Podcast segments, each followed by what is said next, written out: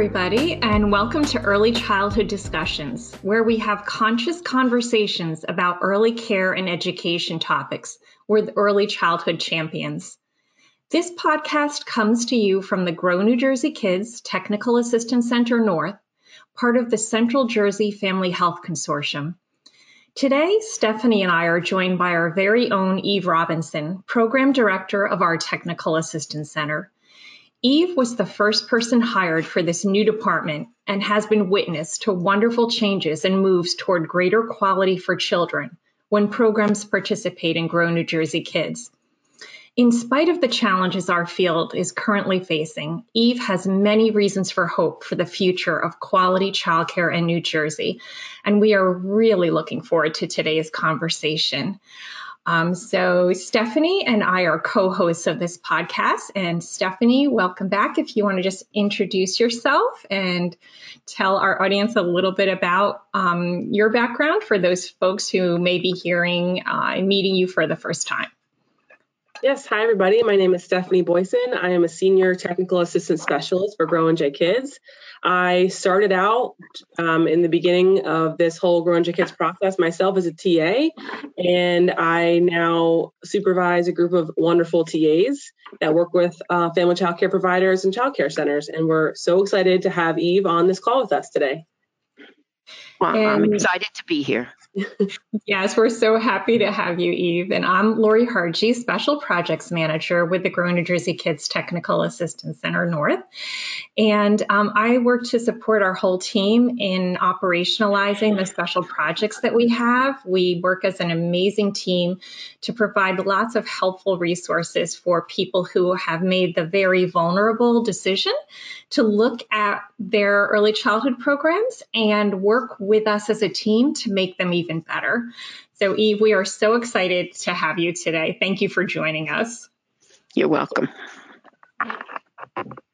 So, Eve, I'm curious. Um, we've known you for many years, and we've heard you talk and be passionate about so many different things, um, from early childhood to your community, et cetera. And I'm just wondering, what was that one moment or that spark that uh, you know changed the trajectory of your life? Meaning, professionally, personally, what was that thing that landed you in your role today um, if it's one thing, a situation, what was that? What was what is your why, and what was your spark? Yeah, it's a good question. Um, you know, I grew up in a family that was very involved in the community. So my father uh, was a pediatrician. So he mm-hmm. served children and families uh, for as long as I knew. And my mother was uh, pretty much a community activist.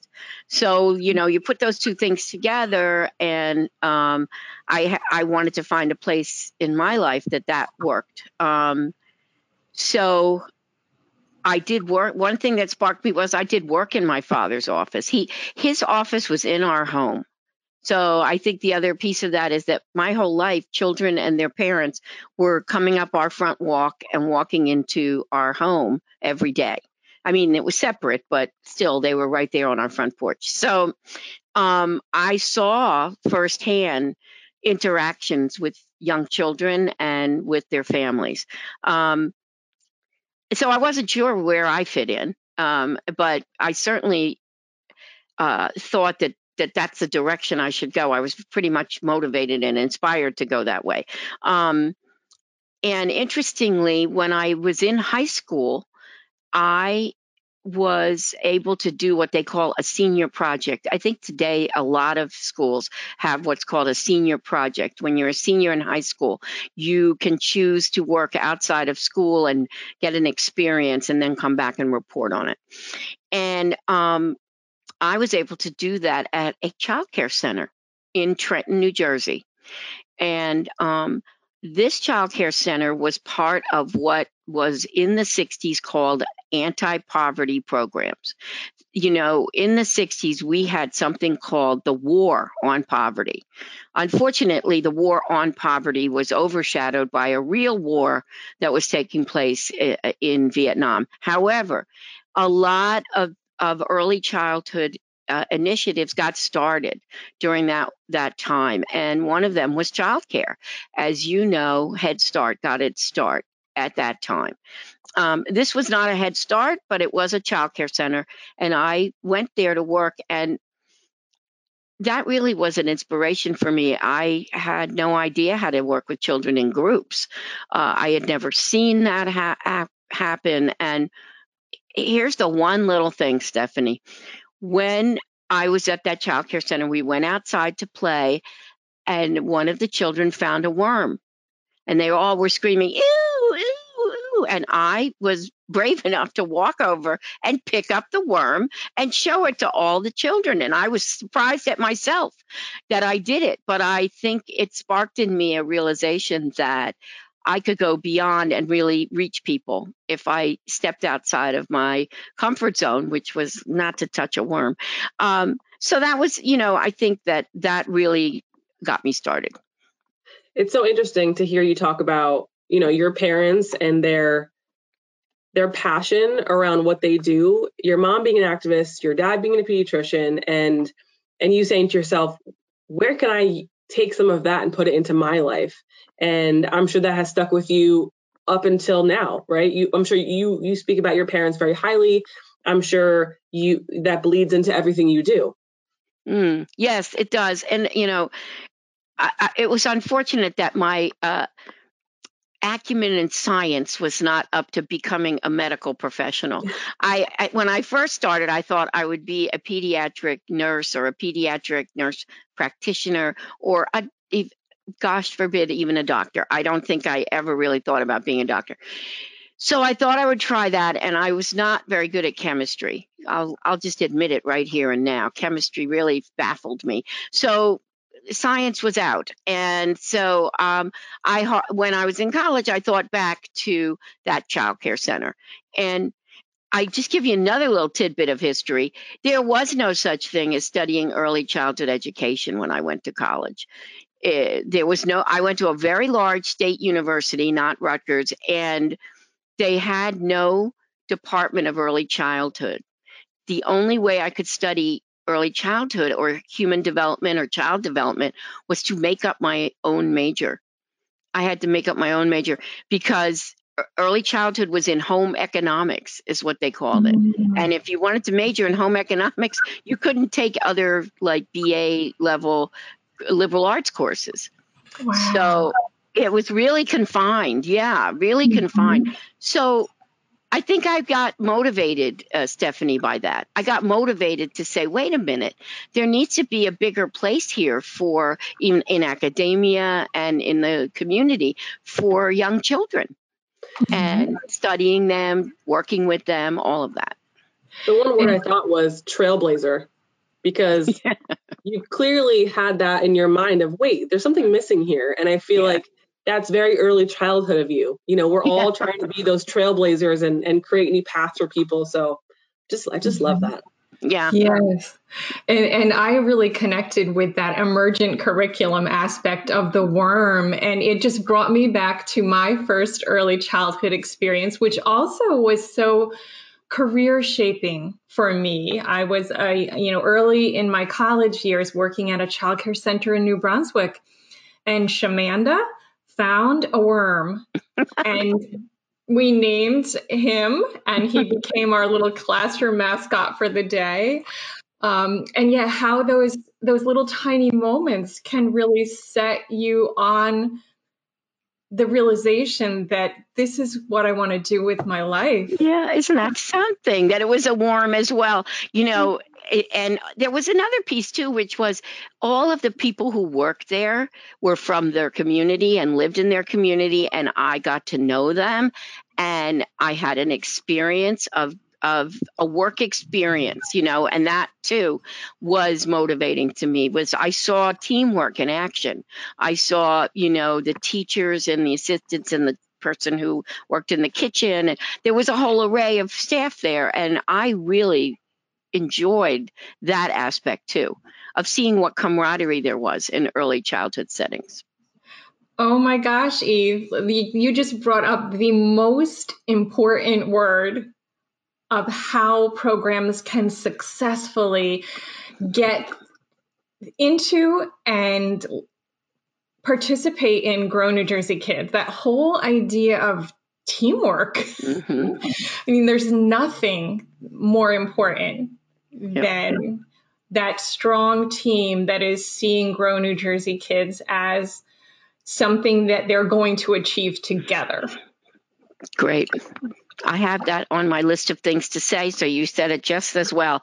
Uh, but that's where I got it from. Was my first experience in a child care center, and you know I went on later to recreate that in other places. But that's where I I found it, and I was only 17 or or whatever.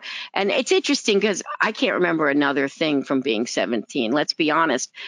How many things do you remember? You know, and and memory is a very tricky thing. Um, and oftentimes we remember the most uh, traumatic types of things that happen. And perhaps the picking up of the worm had some element of trauma for me because I remember it as clear as day. I remember it picking it up and I remember the feeling of, of that I accomplished something in front of these children. So it's funny because mm-hmm. I can't tell you another thing about being 17. now your your early professional years weren't just limited to New Jersey. I from what I recall, you were in multiple states doing doing the work. Can you kind of summarize those early years for you in your prof- professional life? Yeah, sure. Because my professional life actually has spanned several uh, different fields. So um, I did start out in early childhood. As I said, I made up my own major in, in, in college. But um, after college, and I was living in uh, Madison, Wisconsin at that time. So that was Wisconsin. And I, I, will say that the experience of being at the University of Wisconsin also connected me to activism. So I always had a connection between whatever job I was doing, whatever field it was in, that I had to be an activist because that's what I I experienced. So I moved to Boston and I wanted to become active as well. And um, I that was when I went through the what should I do with myself phase, and I did get uh, enroll in a um, early childhood program. I finally found an early childhood program. I finally found, as Lori knows, Wheelock College, which was mm-hmm. a, a, it was founded to be a, a, kindergarten school to teach people to teach kindergarten, which had evolved into an early childhood school. I finally found my place. I but across the street, when I was looking for a place to go, was Simmons College, and they had a social work program, and I was kind of torn. I was like, well, which one should I do? One across the street, the other, uh, and I decided on on uh, early childhood, and um, you know, the, the, the then um, when I completed my master's degree in early childhood, I realized that there was very little in the way of a future for someone with a master's in early childhood in terms of uh, income in terms of uh, opportunity that was there. I could work in childcare centers, and I did. And I, because I had the master's, was given the job of assistant director instead of uh, teacher. Uh, but I was the assistant director at a childcare center, and I loved it. I just loved it, but it was part time, Stephanie. It didn't even uh, offer me eight hours of work a day. It offered me mm-hmm. about four. They had shifts, you know, and um, so I had to get a different job. And um, at a certain point, I had the opportunity to move into a different field, and that field was uh, child welfare. And to study, I, I was I had the opportunity to step in to the earliest years of understanding child, what's called child abuse and neglect and uh, maltreatment of children. And I became a researcher in early childhood and in family development. So my life kind of took a a right turn and I went into a different field, but always with the early childhood lens and always with the eye on um, supporting families in settings like childcare centers, like the home with parents. So I studied uh, I did research for a group of, of Harvard University professors for about three years, and I learned an enormous amount. Um, and then I stayed in that profession for quite a few years until I returned to early childhood to um, be the director. I moved up from assistant director to be a director, but that was here in New Jersey. You know, Oh, I I thought tell you, I've gone a, like a crooked path, but I've gotten there. I was gonna say the only analogy I could think of was, you know, your professional life was like early childhood Barbie, where one day you're an astronaut, one day you're a doctor, one, you know, in the It's sense true. of like, It's true. I was Yeah. I, I tried everything. I stepped Yes. my toe into everything. And I, I was trying to be a healthcare organizer too in Boston. I tried everything. I wanted to get involved and and um, you know, I think you like you throw things until they stick. And you know, my child welfare work informed everything that I did. But when I became the director of the Montclair Community Pre-K in 2001, that really stuck. that was mm-hmm. where I wanted I meant I was meant to be.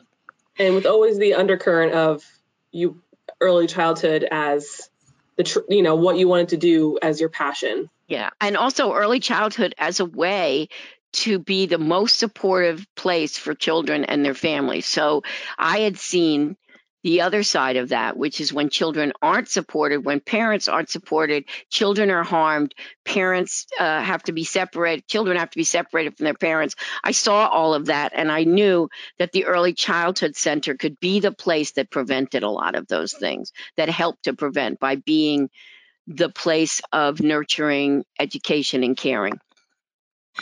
Yes, and and that whole idea of going back to the that early experience when you were 17 and thinking about the memories that that brought up. And you know in addition to that little worm it was the teamwork. It was the teamwork. And i'm just curious to know um, how that informed your work as a child care center director that whole focus on the support of families and and the idea of teamwork undergirding a great early child care environment um, can you talk to us about that Yes, and you know, I, I, you know, over these six years of of working as program director, it has really in, reinforced for me a lot of the things that I was trying to do in the early 2000s that are now, you know, being standardized for early childhood, and it it's uh, gratifying. I will say that, but um, one of the things we did do at uh, our center was. Um, we made sure that every classroom was seen as a team, that there were two teachers in the classroom.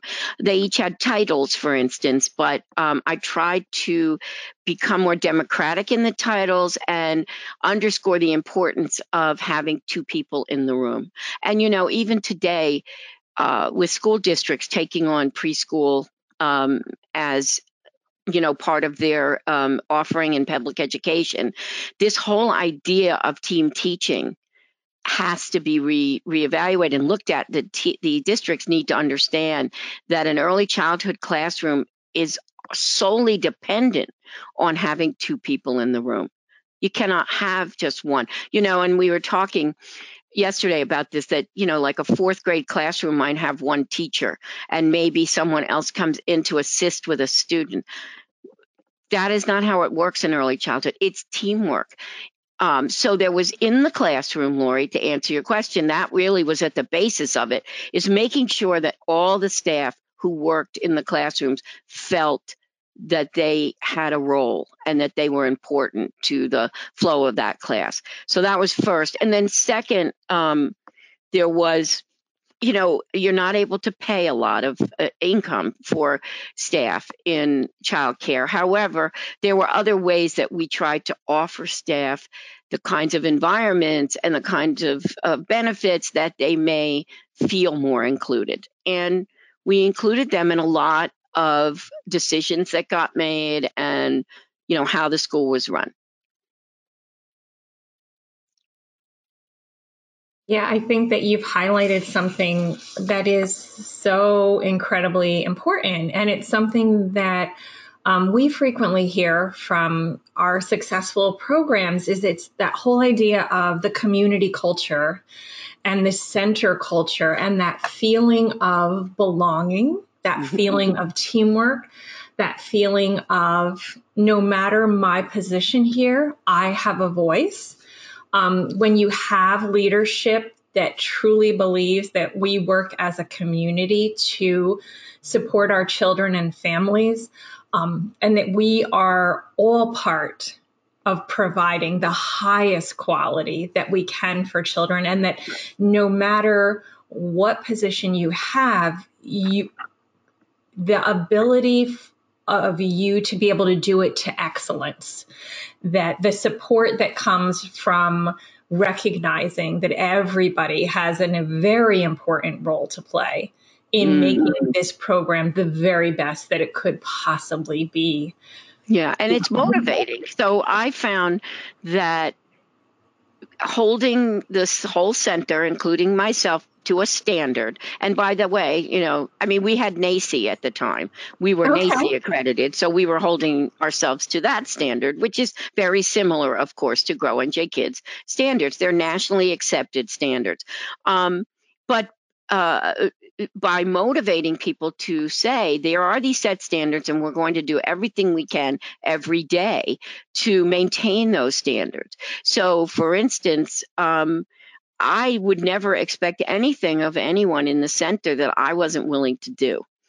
I did not go in and teach in classrooms. However, it's not that I was unwilling. I always wanted to make sure that we had, you know, teachers in the room. But I was willing to do almost anything to keep the center open and running.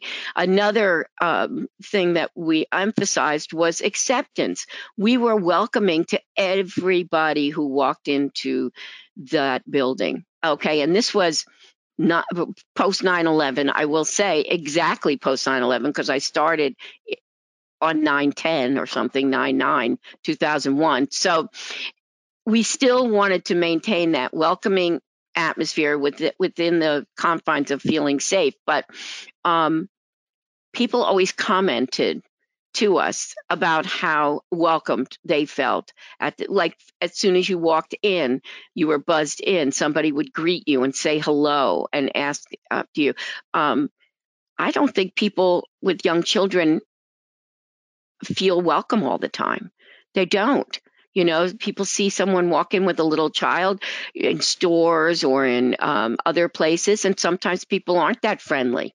You know, um, so one of the things that we tried to do is make everyone feel welcome and feel that there was a pride to the school, and they would then adopt that pride as well. The children and the families all felt pride, and it, pride's an important thing to have.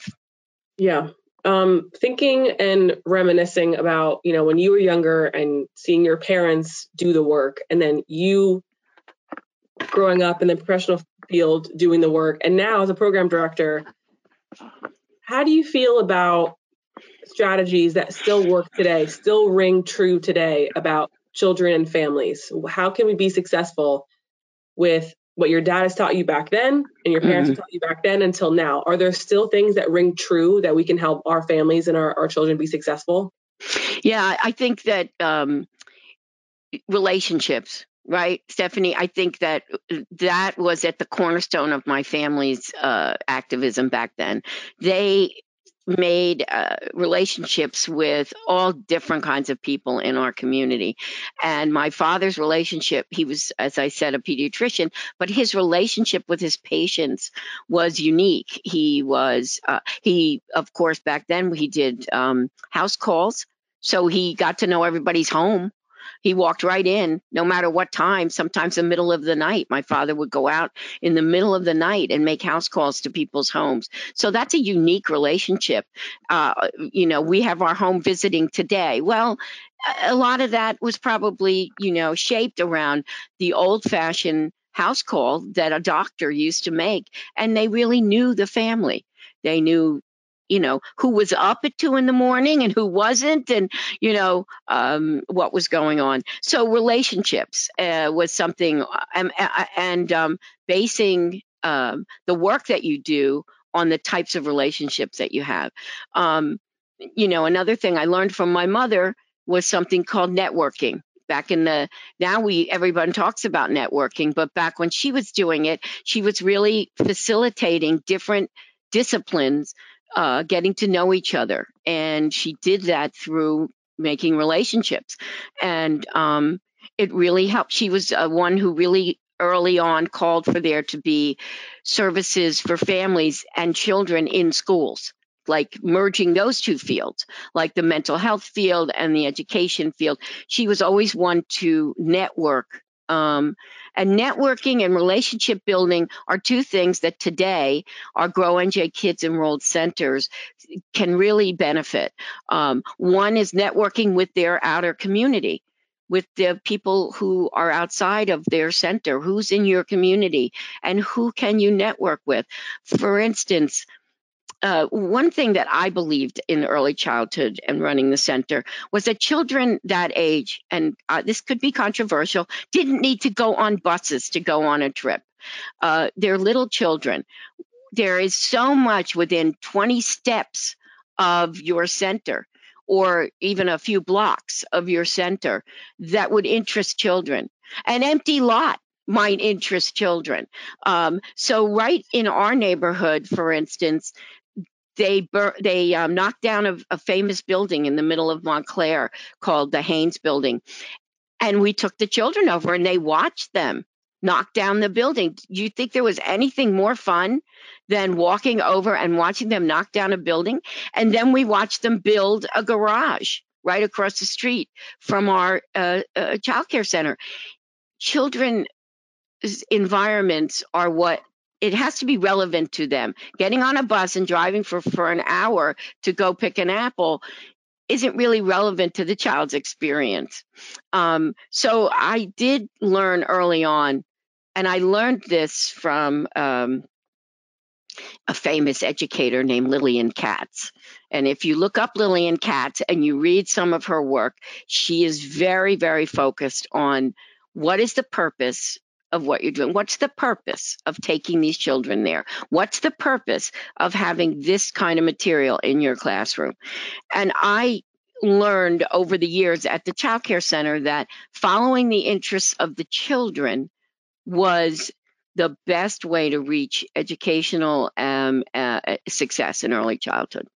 And of course, now you see all these uh, curriculum that are written very much from that point of view high scope, teaching strategies are all written from the child emergent view.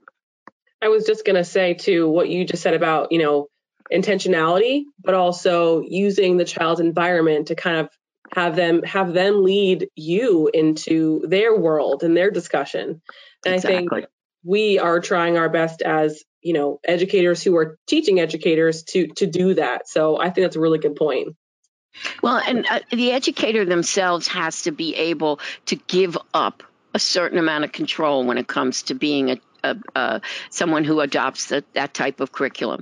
And I do want to uh, mention that when I came to the Montclair Community Pre K, they had already been using a curriculum uh, that was based on the work of Dr. Howard Gardner at Harvard, and he talks a lot about the eight areas of intelligence and the eight ways people learn not learning style. It's more than that. It's more about uh, uh, someone's approach to learning. And the preschool uh, had already adopted this approach, and every classroom um, used Howard Gardner's uh, eight areas of intelligence to set up their studies. You know, in teaching strategies, they call it learning studies, or I can't remember what they call it, but we were doing that before teaching strategies that have been written it by taking the eight areas of intelligence, finding out what the children knew about a certain subject, and then mapping it on a web and finding activities that fit into those eight areas of intelligence. And I know you're going to ask me what they are, and I I think I can't remember them all. So you're gonna I'm gonna refer people to look up Dr. Howard Gardner and his eight areas of intelligence and see how you could make that fit into your early childhood classroom because you can. Yeah, Eve, I'm, I'm just seeing like the that whole idea of the linkage. I'm I'm just drawn back to your 17 year old self and that work and that that idea of following a child's interest that you know continued to your time as a child care center director. And i'm just thinking about how that aligns with the grow new jersey kids program and our work at the ta center where technical assistance specialists are really following the program's interest. And that you know we go in whether we're working with a family child care provider a district a head start a child care center in the community where we are helping our programs to vulnerably and reflectively look at what they're doing. We're not there to make huge changes and tell them you know what to do from a top down but we're there to come alongside them and help them to um, figure out what it is they want to work on in order to improve quality and you know provide a more robust program for their children and families. And that idea of following that interest you know do we want to improve this area? Do we want to improve that area? Um, just so many so many connections. Yeah and i i, I have to say that um, when I first came aboard, as you said, I came aboard uh, early in the process. I had already knew about quality rating improvement systems, and I was excited because I I really have looked for a long time for there to be a standardized way to look at quality in early childhood. I think we need to have some agreements, um, and that doesn't though take away the uniqueness that each center can can create for themselves. So I do see the early childhood leader as someone who feels confident of their own uh, philosophy. Uh, they they're knowledgeable about what quality standards are, and they take those two and put them together to create the culture of that center, as you said. And you know, um, over the years, you know, I've see, been able to see from both sides. So when I hear about the Grow NJ Kid standards and about TA. I can also step back and think about, well, what would it have been like for me as a director, you know, to enroll in Grow NJ Kids? And I can see both sides now. I don't know that I could have when I was a director as easily as I do now from taking on this role as the program director. Um, but one thing I do see it as an opportunity. I see it as an opportunity to do your own work on your, you know, look at yourself and say, what kind of center do we want to be? Not what kind of center does my TA want us to be?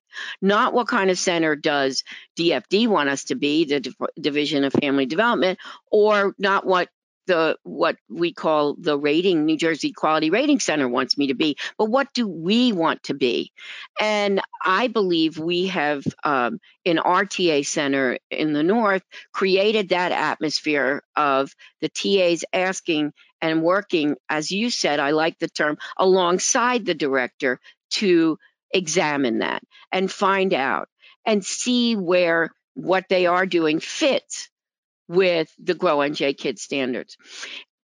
For me, having an early childhood system that brings together all of the different types of ways that people provide care, nurturance, and education to children under five is crucial at this point. It's crucial. And we've been moving this direction for over 20 years. And New Jersey was a leader in providing public educate preschool education and we want to remain a leader. And in order to remain a leader we have to take seriously our commitment to um, educating young children in any environment that they're in and supporting the people who do that. And Grow NJ Kids is a support I I I um, I want to emphasize to directors and those who are involved in Grow NJ Kids that it is not something that is uh, being placed over you on top of you to uh, weigh you down or to burden you. It is there for you to support you and give you the opportunity to examine your own practice. And you do have a practice. Early childhood is a practice. It is something you can work on, get better at, and um, enjoy. Uh, bottom line, enjoy. Early childhood as a practice. I'm gonna I'm gonna steal that. That's fantastic. I really love that. Um, being being a program director and being so involved in early childhood in the field, seeing all the facets of of this work, is there one area you think we've become so successful and we've come so far and then what's an area where you feel like we haven't moved the mark yet and we sh- we need more practice on more to work more on Yeah, I mean, I think we have, as I said, come so far in in um, uh, starting to standardize practice. But um, however, I don't like to use but. However, um, we need to work more to unify. We need to unify ourselves. We are not like, oh, I am a public preschool teacher. Oh, I am a private uh, center provider. I am a home provider. I'm I work at a Head Start. We all do the same thing. We all have similar goals. Um, I think we've come a long way in a lot of ways uh, in terms of of that. I, I think we've also come a long way in seeing the type of professionalism that is necessary in order to provide quality early childhood. The, the idea of professionalism in our field has been controversial for years, years and years, decades. Um, how we are viewed by the public uh, has has is a challenge. And once you're viewed by the public, that's uh, easy to take on the mantle of whatever they put on you. And um, when you have people in the public eye uh, not recognizing the worth of the work that we do, and that has been true over the years. So I have hope, uh, Stephanie, because right now the national conversation is going the other way and people are using the term child care they are they are substituting um, daycare. And and because the reason I uh, emphasize so much language is that the word daycare, uh, the phrase, was used to separate mothers who worked from mothers who didn't. And it, it, it, had a negative connotation for a long time uh, by saying, well, your children have to go to daycare, was a way to separate ourselves from uh, others who who didn't have to for whatever reason or didn't choose to. So when we use a more neutral term like childcare, we can get at the fact that we all all families need their children to be enrolled in quality programs that will enhance their learning and provide quality environments. So um, I think we have come a long way. And the fact that a federal bill that's eh, you know being considered in Congress right now has already passed one house of Congress has in it provisions for universal preschool and for supporting child care and child care providers is uh, historical. Even if it's you know and i know we're in the midst of a you know right now trying to get get seeing what happens. However the fact that it's even written into the law is brand new since it hasn't been anything like that since, and I will tell you, 1968. So if you look at how many years ago that was, and you can all do the math, nobody's mentioned childcare. It's only been mentioned uh, uh under the guise of Head Start or community block grants. But it's so much more than just a community block grant issue. Um, it's it's it goes to much wider public. And you know it's unfortunate that a pandemic a serious challenge to our safety and health had to underscore the need for quality childcare but that's what happened. So i do see hope. And i also see um, that those of us who've labored long and hard in this field getting recognition. And uh, our family care providers our child care directors are finally getting recognized as the community resource that they have always been and being appreciated for the struggle that uh, comes with opening a center. Mm-hmm. Okay, I talked a little too long there. Sorry. No, Eve, like what you said just resonated so much, and I know you and I have talked before as as two well seasoned professionals. we have been in this field for a long time and we have had the privilege of seeing the needle moving. And especially, as you said, in the last 20 years, um, the hope that we hold for a better day. Um, in spite of the temporary and, and, temporary challenges that we are facing right now in a very trying worldwide pandemic, there is so much hope because the incredibly important work of um, the early childhood workforce is finally being recognized and um, celebrated and and looked at and and supported.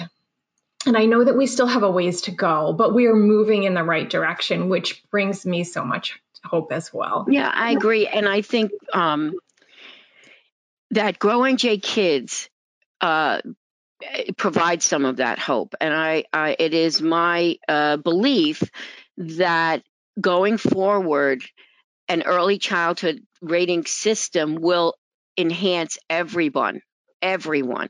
Right now, you know, you can choose to enroll, um, it, it is not required. However, looking to the future, I believe these standards will be in place if you want to open a center. Um, and that's what we need.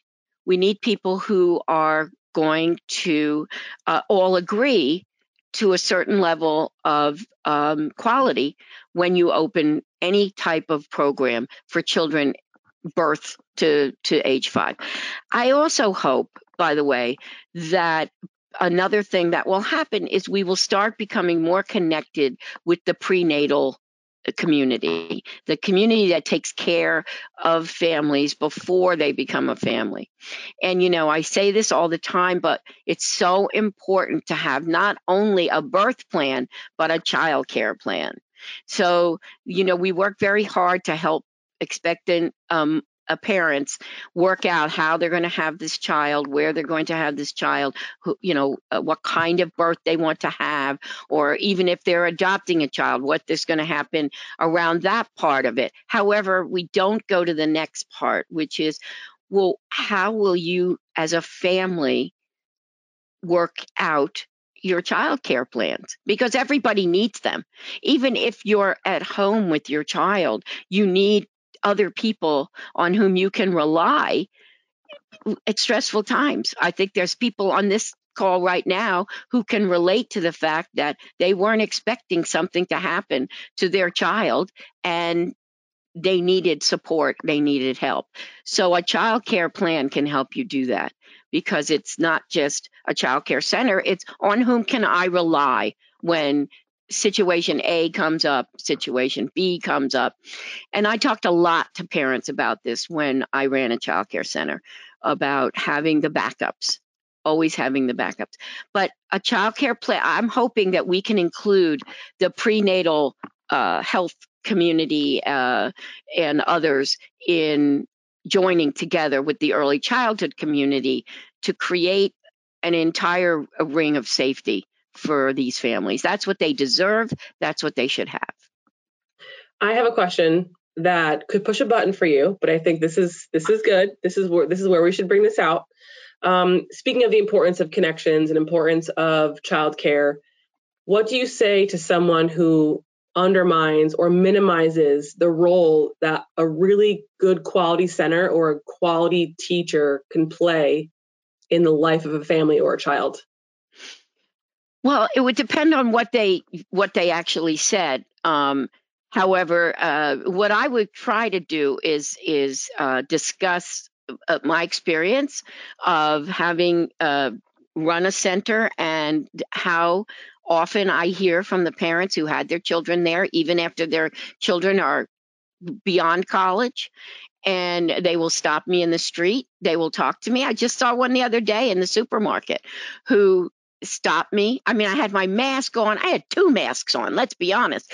And she stopped me to tell me how meaningful it was to her that um, I taught her children or had her children at the childcare center. And then when they graduated high school, I signed their diplomas because I was on the board of education. And she started to tear up telling me how much it meant to her to have the support that we gave at her early childhood center for the rest of her child's uh, time, uh, you know, getting through school. So those are anecdotal. Uh, you can also, you know, uh, cite literature that tells the same story. Um, I think you can cite um, instances of families who were impacted by Head Start in such a way that the parents themselves are now early childhood educators because they were welcomed into the um, early childhood center at Head Starts. Um, I think that you want you won't always convince everyone. I think that um, what else is out there for to convince them, but not everybody is ever convinced by science, as we well know. Uh, but there's science now that also is uh, quite uh, uh, convincing that tells a lot about brain development and the uh, impact of, brain development in the early years. And even just talking about that can um, sometimes sway people, but not all people. And I don't expect to. Uh, you know, Dr. Howard Gardner just to bring him back into the conversation, he came to visit our early childhood center. We actually had a visit with Dr. Howard Gardner. He looked through our whole school and he talked to our teachers. And one of the teachers said, asked that exact question, Stephanie, what do we say to parents who say, You're not teaching my child anything? You're not, I want my child to know their colors and their ABCs, and that why aren't they learning that? And Dr. Gardner looked us all in the face and he said, Your school is not for everyone. And you know, that really resonated for me because, you know, the truth is you can't be everything for everybody. And if somebody is not convinced by the experience their child is having, that they're, you know, that um, it is worthwhile, then our school is not for you. It helped me. It freed me. It freed me because I said, you know, I have to be confident in who we are, this whole team of people, and who we, what we represent as a center. And you are free to go somewhere else. Mm. Now, hopefully, somewhere else will also have quality as well, but maybe not. oh gosh, Eve, this has been such an amazing conversation. And I love that Stephanie brought it back to the connection and the relationship. And then Howard Gardner, Dr. Howard Gardner. So I'm I'm thinking back to your father, the doctor, and how we kind of started this conversation talking about the importance that he placed on relationships. And I'm just kind of drawing the connection between what we hear from our programs, our providers, our directors, our teachers, participation in Grow New Jersey Kids, and how important that relationship is that they first develop with their quality improvement specialist and then they develop with their technical assistance specialist, and that in spite of the different kinds of perks and benefits to being part of Grow New Jersey Kids, that many programs feel that that relationship is the thing that is is so important. And then I'm also thinking about what you said about making that connection with prenatal mm. and how I see the silver lining in this pandemic is that we have been able to deepen, strengthen, and create new connections with various parts of the field that support children and families through education, through healthcare, um, through child welfare, because suddenly we're able to be part of groups that would have taken all day to you know drive to and from a meeting across That's the state right. yeah so i see that in spite of our need for um, some social distancing at this time, we are becoming more connected and more relationship based in a way that looks so hopeful to becoming a more comprehensive and cohesive system supporting all of New Jersey's children and hmm. families moving forward. Yeah, and I, w- I hope that providers will take from this that they're not alone. They are not alone. That that that so many are facing similar challenges, and that one thing our TA center can offer you is to break out of that isolation and share. And the TA can guide that. They can offer you uh, peer learning communities. They can offer you opportunities. Um, to uh, hear from others about how they may be handling some of the day to day kind of things that I know we all know people are facing. But our TAs are are very mindful and thoughtful about um, uh, their role. And you know, to me, it's so important that the the the wider community understand our role, and we are not there to dictate, and we are not there to um, to criticize. You know, we are there to support. I will say this conversation has recharged my battery oh, um, when it comes to, you know, it's being inspired and um, having the sense of of just wanting to do more with networking and activism and mental health and just wanting to learn more. And if I, if this conversation brings nothing else, I, I would hope it would tell people do i know enough? Am i am i doing enough for my families and children? Am i am i listening enough or or hearing enough from people? So this was just a wonderful conversation um, and so so relevant to what we're going through now. Isn't that nice? That's great. I mean i i i um I think about those things all the time. And, you know, there are, you know, I'm teaching a course right now on how to be an advocate for children. And, you know, there are many different styles. Advocacy comes in different ways and in different styles. And if you are a preschool or a child care director, there are so many things you can do. Um, you know, people think advocacy is being adversarial. It's not. It's being, uh, you know, it's finding a way to give voice to to what's going on. And I think that um, child care directors are in a unique spot to do that because I admire them, I respect them, and I think they do an awesome, awesome job. Love that. Thank you so much, Eve. This has been so enlightening and, as Stephanie said, so inspiring. We are so blessed to have you as the leader of our Technical Assistance Center. I think that um, you bring that that concept and that deep, deep knowledge of teamwork to our team, and we are are really grateful. So, thank you so much for joining us today. You're welcome. It was my pleasure. Take care.